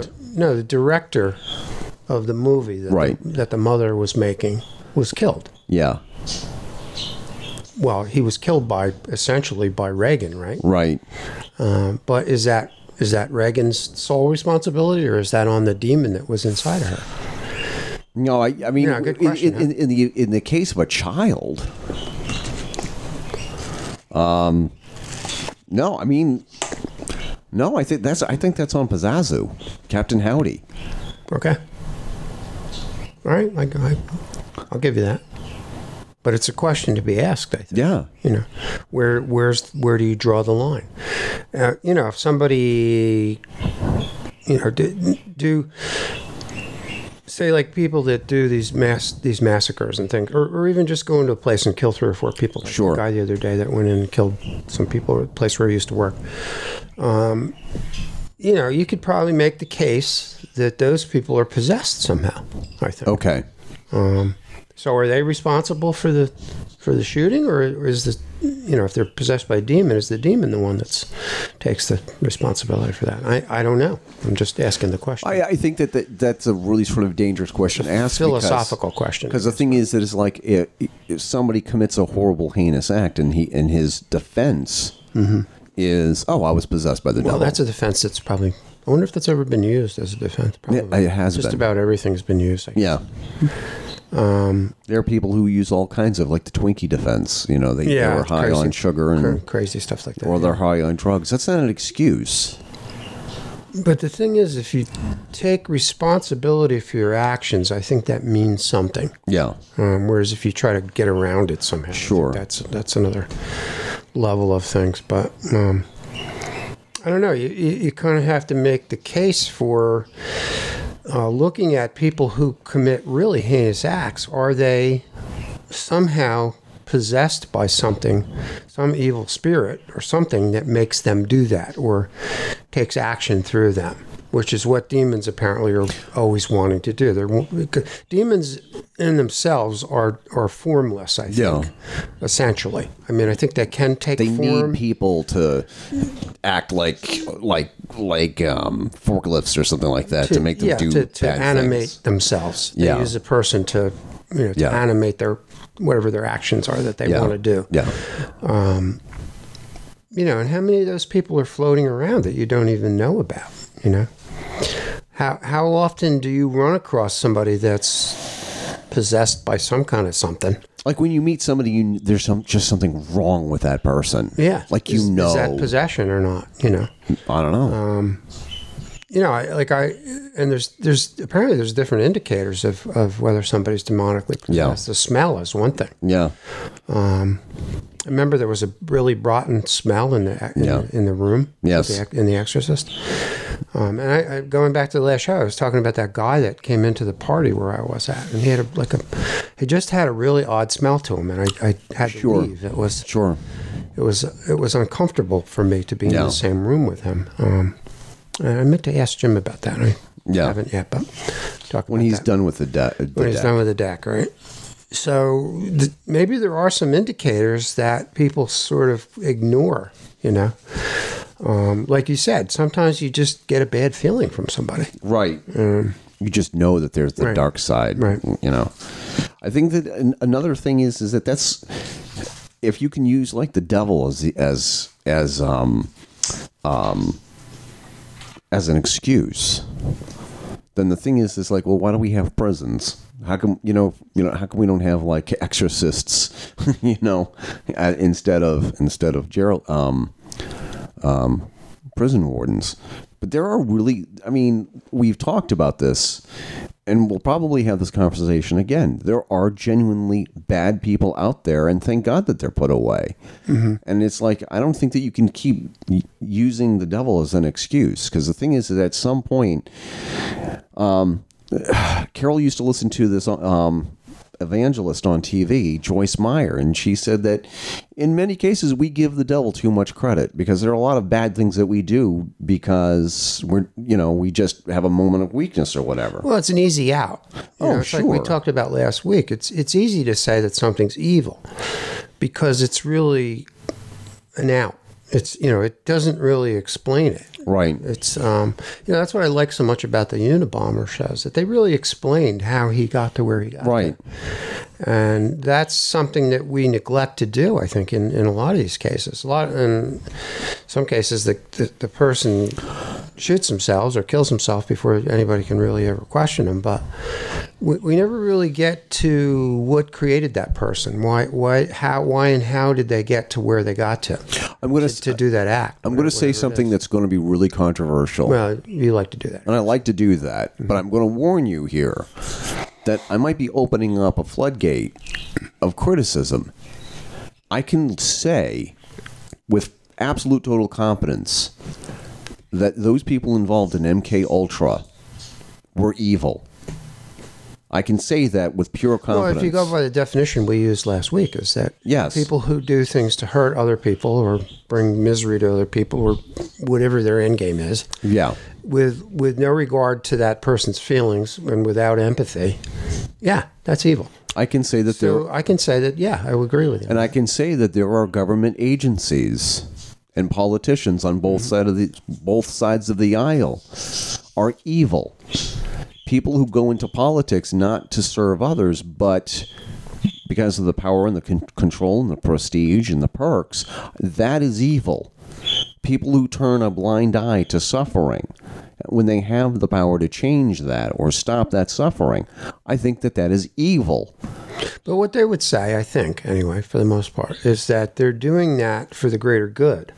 They're doing these like the ends justify the means. They they're doing it to to make America a safer place or to blah blah blah whatever their rationale is Right. for doing those kinds of things, with no regard to what that does. In the, e- even if that is true, and I don't think it's necessarily true, it's what they Right. use as their, you know, flag that they put up. But, Right. um, I think it's a false flag. I think it's it's just it's, it's it's just something they put out there to justify what they're doing and, and what they're really doing is enhancing their own ego, essentially, Yeah. by gaining power and dominance over people and, and that's yeah, that's I I have to agree, that's evil. You have to agree with that. is. And, I, and the thing is that it was like you look at how Washington is laid out, and if you look closely enough, it, oh, I think I, I see an upside down pentagram, you know. Pentagon, Pentagram. pentagram, mm, not too far off. Not No. too many letters off there. No, not there's at a lot all. of occult signi- significance to, to Washington. Right. And how'd that happen? You know, But but with everything that I'm saying right now, we can make we can make a case. Th- Ted, Ki- there was nothing. There was nothing evil about Ted Kaczynski until he set off his first bomb. Ted Kaczynski was just trucking along, just doing what he was doing. He was a messed up little kid, Mm-hmm. and he- eh, he- but I mean, everything was everything about he, Ted. was, Kaczynski, he was fractured. He was wounded. was fractured. He was a wounded spirit. he was a wounded spirit who sent bombs in the mail. Well, it's because that wound, that psychic wound that was created by number of factors, MK Ultra being one of them, by messing with his mind, whatever they did to him. I don't, I don't know the details of it, but um, what you know what- what they said in the show, I think, was that they were trying they were doing those experiments to try and figure out how they could interrogate like Russian spies and things Sure. and break them, you know, break them down. And Sure. I don't know how they I connected don't believe to, that for a second. No, I don't either. But that was their rationale anyway that they brought forward. How can we program losers into getting a, a man liquor Kakano and hang out in the books depository book and the book depository Right. and kill the president? Well, yeah. How you can know. how can we get these rogue agents to commit these acts? And you have to wonder how many of these actions and act people people who have done these kind of things were the result of some kind of mind control or programming yeah. of some kind. You know, I, I that's the logical question for me. You know, that Here's another came example. out of that. Here's and another. is that is that an evil activity? Is how, that you how know- can that not be evil? yeah? I mean, it is clearly to me it is. I mean, obviously, To them, it's not. It's obviously. I mean, it- and we're. And I'm only going by what I've read since seeing that TV show. The article that I'm working on right now, which is about this very subject about the, the MK Ultra and Ted Kaczynski, is that can we put all of his evil deeds? Is that all on his, all on his shoulders, or can we say? quote, the devil made him do it, unquote. And the devil in this case being Dr. Feelgood, who pumped him up with drugs or whatever and put, you know, LSD and, and made him experience this humiliation. They created a monster. Yeah, like the like the Jewish uh, golem. Yeah. you know they, they would bring a spirit into the world to you know to to do solve some kind of problem that they had and it would you know it's like Fra- it's kind of like frankenstein almost Yeah. in a way it, it goes rogue and they can't get it can't get the genie back in the bottle Right. you know? um, and i you know i think in some ways society's responsible for ted kaczynski Yeah. you know, it wasn't just MK Ultra, although that was a, a pretty big piece of it. I think. Um, I think that you know he had to go through some kind of a screening. If He did you saw go it in through that a screening, episode, yeah. and, and that was really kind of telling. They were s- they were looking for a certain kind of personality Yeah. that they were going to do their do their dirty deeds on. you Somebody know? who was incredibly needy, intelligent, something. I, and it weak. didn't specify particularly what it was. He, he was. They had. They had a large group of people at Harvard. Yeah. which is kind of interesting because it was Harvard, and um, they were using that as a you know as a kind of a Can we program? fount for you know that kind of person. Can we program the s- the best and the brightest in the United States and program them to be killers? I'm not going to go with best or brightest. I'm going with product product of the elite. Yeah. for the most part. Yeah. Although some some people do creep in there. Like Kaczynski was not an elite uh, from the elite group. Right, but he was very intelligent. Oh yeah, that's why he Yeah. got in. He- That- I'm yeah. sure he got a scholarship based on his his mathematical ability. Yeah, Uh, but as a result of that, they they had a large. They started out with a large group of maybe what like hundred guys or Yeah. something, and then they paired. They they went through these series of screenings and they pared it down to just a Yeah. select few, and he he made the cut. Unfortunately for him, but. Um, so they were looking for something.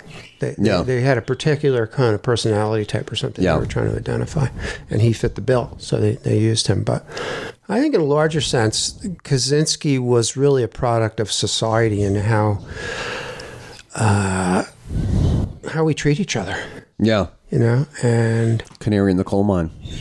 well, I, I think he was a product of people's um, callousness. Yeah. And, um, you know, he was a kid that, you know, he was a little kid. He was 16 when he got to Harvard. And- Yeah. And he didn't have a way to, A year older than my oldest son is now. yeah, he didn't have a way to fit in there, you know. And I'm sure he was, you know, people made fun of him. And you know what happens when those, kind, when you, when you don't fit the, when you, when you don't fit the paradigm for that particular situation. Sure. You know, if you go to um, my my my cousin graduated from Brown, which is which is not dissimilar from Harvard. It's the same ilk, the same Sure. group of people, you know.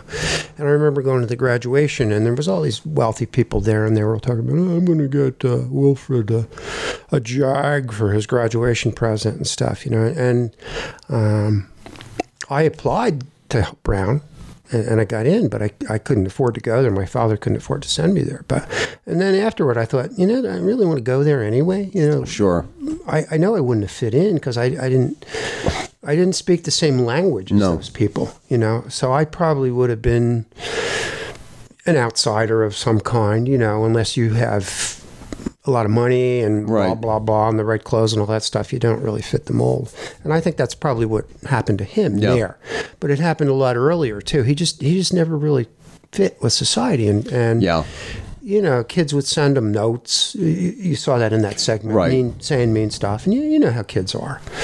Um, and and that's I think society is like that. Yeah. you know, and if you're not a conformist, if you don't fit the whatever the paradigm is that's laid out or the box that's created, then you're made fun of and you're Right. you're bullied and blah, blah blah and i think a lot of these kids that get bullied and get made fun of and get you know separated from society in Yeah. some way that allows for some kind of an evil entity to enter them Yeah.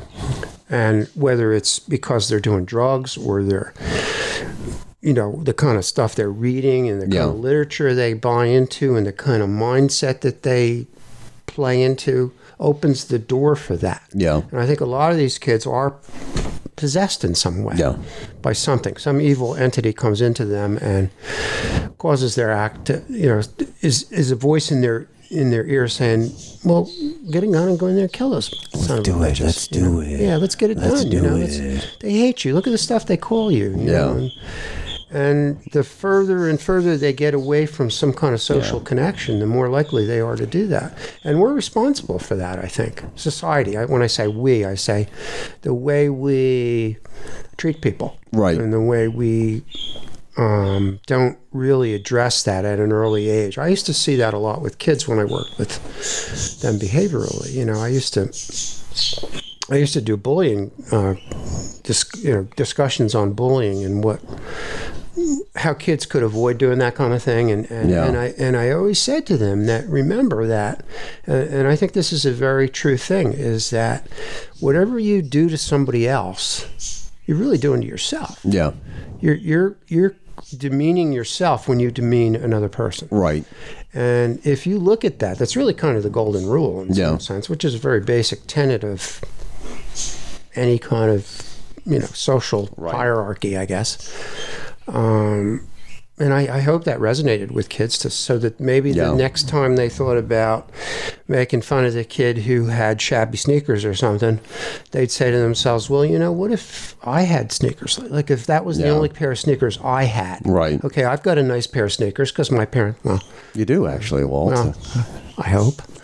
I try. Yeah. But but you know, if, if people could put themselves in somebody else's shoes and say, "Hey, you know what? If I had those kind of clothes, or or I looked like that kid looks, or or whatever it Yeah, is that's being made fun of," they'd be a lot less likely to do that. And it's the same thing with with us. Yeah. You know, we, Yeah. we tend to judge people. You know, you look at somebody that um, is homeless or, or down on their luck or is, you know, I always say they're vibrating at a lower level Um, Right. because of drugs or whatever life decisions they've made, usually bad ones. Right.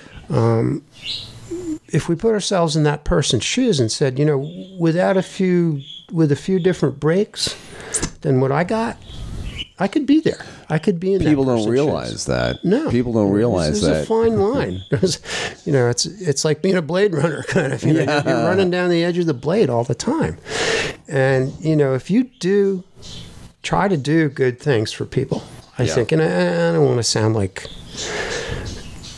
you know.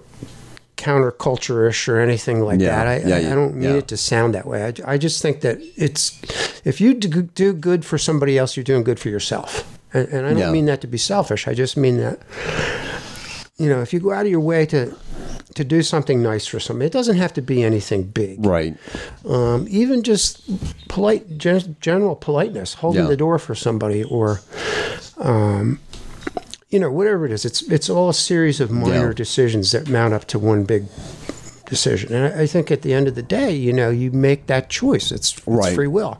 Which takes us back. it ta- Which takes us back exactly to where To where we started. to my original position. Whereas you, g- I mean, they created a monster. They got exactly what they deserved. How many hundreds of millions of dollars were spent hunting for a monster that they created? Ted Kaczynski. Yeah. yeah. That that ta- like I was gonna, say, I I didn't c- complete the the point, but that that task force started, I guess, relatively soon after he started doing these when they realized it was a serial bomber, Yeah. and and it went all the way up to '96 when that when that Yeah. guy finally caught him. And how much money? There was like what, like hundred people? Yeah. maybe. Trying to find Hundreds. him. Trying- Hundreds. Trying to find him. How much money did that cost society? I Hundreds mean, we of paid for millions. it at the end of the day. You know, they had they had people that were like just researching one particular little area to try Yeah. and find. I mean, they had no hi- no idea who this guy was, and he was he was brilliant. So he he was very good at covering up what he did. Yeah. And, That's uh, yeah. you know, they, they it was actually a pretty much equally brilliant guy that ended up catching him, you know, finding out who And he was another and where he and was. a- another aspect of all of this, if you look at, there's a great movie out there, Zodiac. It's I watch it every time. It still scares the hell out of Mm-hmm. yeah, me. that is a good movie. Yeah, Manhunter, Unabomber, Mindhunter. Mm-hmm. All of these things have something in common. You're trying to get inside the head of a serial killer to figure out how we can catch him and how we can stop him. How can you prevent yourself from becoming something like that? Well, I mean, I think I, I think that the larger question for me is how can society prevent that from happening? You know, there's got to be some way of identifying people like this early on. Right. You know, i- if somebody in, in Ted Kaczynski's school, say a counselor or somebody, was able to identify his personality type and and somehow maneuvered the situation so that he didn't feel as alienated. Yeah. Um, that was some of the work that I used to do, and, I, and I'm not saying I prevented people from becoming serial. killers. Well, you don't know. You don't know. Well, you don't know. You don't know what I mean. a Serial killer is an extreme Right. thing. You know, even even if I just presented prevented somebody from going to jail, say because Right. they made a better choice in Right. a particular situation, to me that's a win. That's a big win. Not wanna only ask- for yeah. that person or for the person they would have inflicted that um, pain onto, but it's a win for society because you know a five year stint in jail is is a pretty expensive proposition. I want to ask you a question here, and if this is too personal, you will obviously let me know. Had have you ever read in the newspaper that a kid that you looked out for actually did something awful, and did you ever say, "My God, what could I have done more to help this kid out?" Well, I remember. Now, now granted, granted I, I worked with kids in, in Camden, New Jersey, which was Okay. pretty much the armpit of, of New, or Right. armpit of the country, maybe. Uh, huge crime rate, drugs, and you name it, blah blah blah. Um, and I did read about a kid kid who I worked with, and, and I forget what he did. It wasn't it wasn't a huge thing. It was like stealing a car or something, or drug drug possession or something. But I thought to myself, well, gee, maybe I could have done something a little bit differently. That was early on in my career, so I Right. didn't really totally understand what what everything was about. Yeah. You know, I went mostly by my instincts, which were usually pretty good. Yeah. You know, uh, I always- I found out early on that when you make a connection with somebody, like Yeah. a kid, um, you can get a lot further with them if they trust you and, Yeah. and they they sort of connect with you as a human being rather than as an authority Yeah. figure or whatever. Yeah. And that that concept served me well throughout Mm-hmm. everything that I did. That was always pretty much the premise of any Yeah, interaction I had w- with a group of kids or with individual kids. Yeah. Um, and that goes back to what I was saying earlier is that con- connectivity is Right. huge toward stopping these kinds of things from happening. But, but, you know, the larger picture is there's something really wrong with our society. Oh, uh, absolutely. that Oh, yeah. Produces people like this. Oh, absolutely. You know, there's some psychic pain somewhere along the line that's not being created by you name it. There's there's all kinds of things. want manufacturing want i Yes, think has a want and large fear, want and fear. manufacturing fear is Yeah. Mm-hmm. another thing if if you look at advertising and and all you know we we beat this drum many times now but you know it creates like you said it creates want in people they look at an ad and they say oh well you know i should i should have clothes like that or i should have a house like that or i should have a car like that or or whatever the, whatever the item is right that you that that need is created in you by by the advertising that's that's evil i Yeah. think you know because it's making people unhappy with what they have you know they want more they want more they somebody want more somebody had told me earlier this week yeah in talking about the next phase of their career. And it's like, what does he really want? And he had said, I just want to be content with what I have. A couple of Christmases ago, I said that exact same thing to my wife. You know, what, what do I want for Christmas? I want to be content with everything I have already. I want to keep what I already That- have. that's a good um, line of thought. You It really know. is because you know when you look when you compare yourself to to somebody else, and that's not always a good thing to do Right. either. But um, you know, you can go in either direction. You can p- compare yourself to a multi-zillionaire, Right. Who's got everything that they could ever possibly want, and blah blah blah, and somebody that's you know homeless, say yeah. uh, the total end of the spe- other other end of the spectrum. Well, if you look at your s- your own particular happen your your your existence or your circumstances, Yeah. you're in pretty good shape, really. You know, Yeah. in essence, you know, and you don't. There's always that like, oh, what do you want for Christmas? Well, yeah, what what do I want for Christmas? You know, Right. Do I want another device or something that's not really going to make you any happier? You know spending a nice day with your family that is you know that, that you have a good relationship with Yeah. is, is is a gift in itself Yeah. because there's going to come a day where that's not going to be there Yeah. so for whatever you know for multiple reasons Yeah. so yeah that's a good way to look at it we don't want to get too far into the holiday season Jingle bells, jingle bells. It's not even Halloween yet. Okay, Walt. I think that's a perfect place to leave the podcast. This yeah time. you think we're done we, we've expended Yeah. all there is about evil um, I, I just think that people have to try to be good yeah, And I know that's you know kind of altruistic sounding, but w- when you look at all of the the parables and, and Yeah. those kinds of things that sort of have some kind of a life lesson embedded into them, that's really the bottom line. Is that um, you, you have to try to live your life in a way that's um, you know that, that does good things Yeah. for people and not negative things. That's it's it's the old good versus evil, really. That's, Right. That's the only story there really is, for my money. Yeah. It's good versus evil. Yeah. You know where where do you make that cutoff? Where do you where do you say?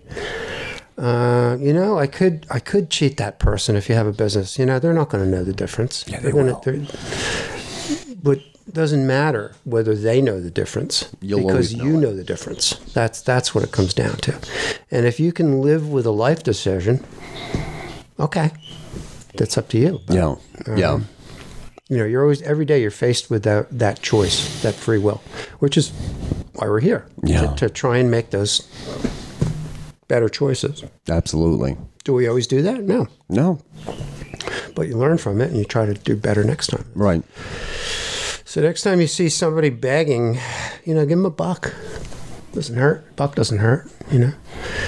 Um, you know, if you listen to some people, they'll say, "Well, they're going to use it on drugs." Well, maybe they need those drugs. You know, I, I don't know, but I do know one thing: I'm lucky that I'm not sitting out on the street in ragged clothes and with a tin cup in my hand. I know that much. And if I have an extra dollar, okay, so it's not going to hurt me to to give Right. it to them. Um, uh, you know, and it, and it's larger things too. I mean, there's people that will. Um, I, I wrote a story one time. It didn't get any traction with anybody, but it was about Christmas and a guy who, who went to the store, went to the, um, I want to say market basket. I think I used grocery basket in the story, but Yeah, um, and, he, and he picked out the person that looked like they needed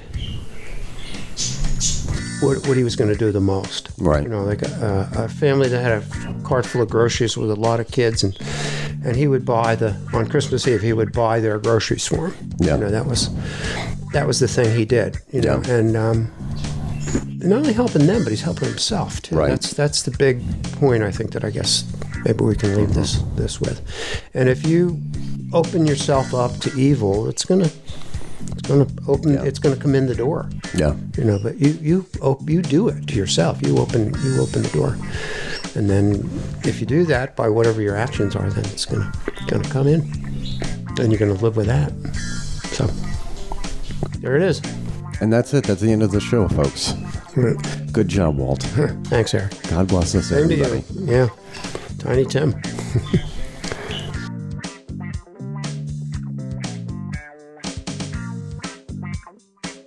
This has been the Metaphysical Connection podcast from the Fedora Chronicles Network. Don't forget to subscribe to this podcast via iTunes, Google Play, or Player FM. You can find our podcast via your Apple, Android, or Windows devices using those services and more. If your favorite podcast service or program doesn't feature us, let us know by shooting us an email via info at thefedorachronicles.com. That's also a great way to get in touch with Walt, Jim, and Eric and let us know what you think of the podcast, as well as topic suggestions for a future show. If we use your suggestion, we'll send you a t shirt or coffee mug. Just send along your size and preference with your email. You can be a part of the metaphysical connection between shows by joining us on our social media accounts. You can find us on Facebook by going to our Metaphysical Connection group and following us on Twitter at Physics Laxative. Most importantly, you can support the show by hitting the Patreon button on all of our show pages, metaphysicalpodcast.com. Patreons of the show get specials such as getting the podcast a day before the rest of the audience, heads up about future episodes, and other exclusives. Want some metaphysical connection swag of your own? Get your own damn metaphysical connection coffee mugs, t shirts, keychains, and barbecue aprons at our Zazzle page. My house is full of them, yours should be too. Find them at www.zazzle.com slash Fedora Chronicles. Don't forget to check out our show sponsor, the Trinity Whip Company. Traditionally made kangaroo whips, top quality craftsmanship in form as well as function. Handcrafted by Blake Brunning. Find his products at www.trinitywhipco.com. So for Walt, Jim, and Eric, this is Carol Fisk thanking you for listening and signing off. Until next time, keep your chin up and your bra, excuse me, fedora on.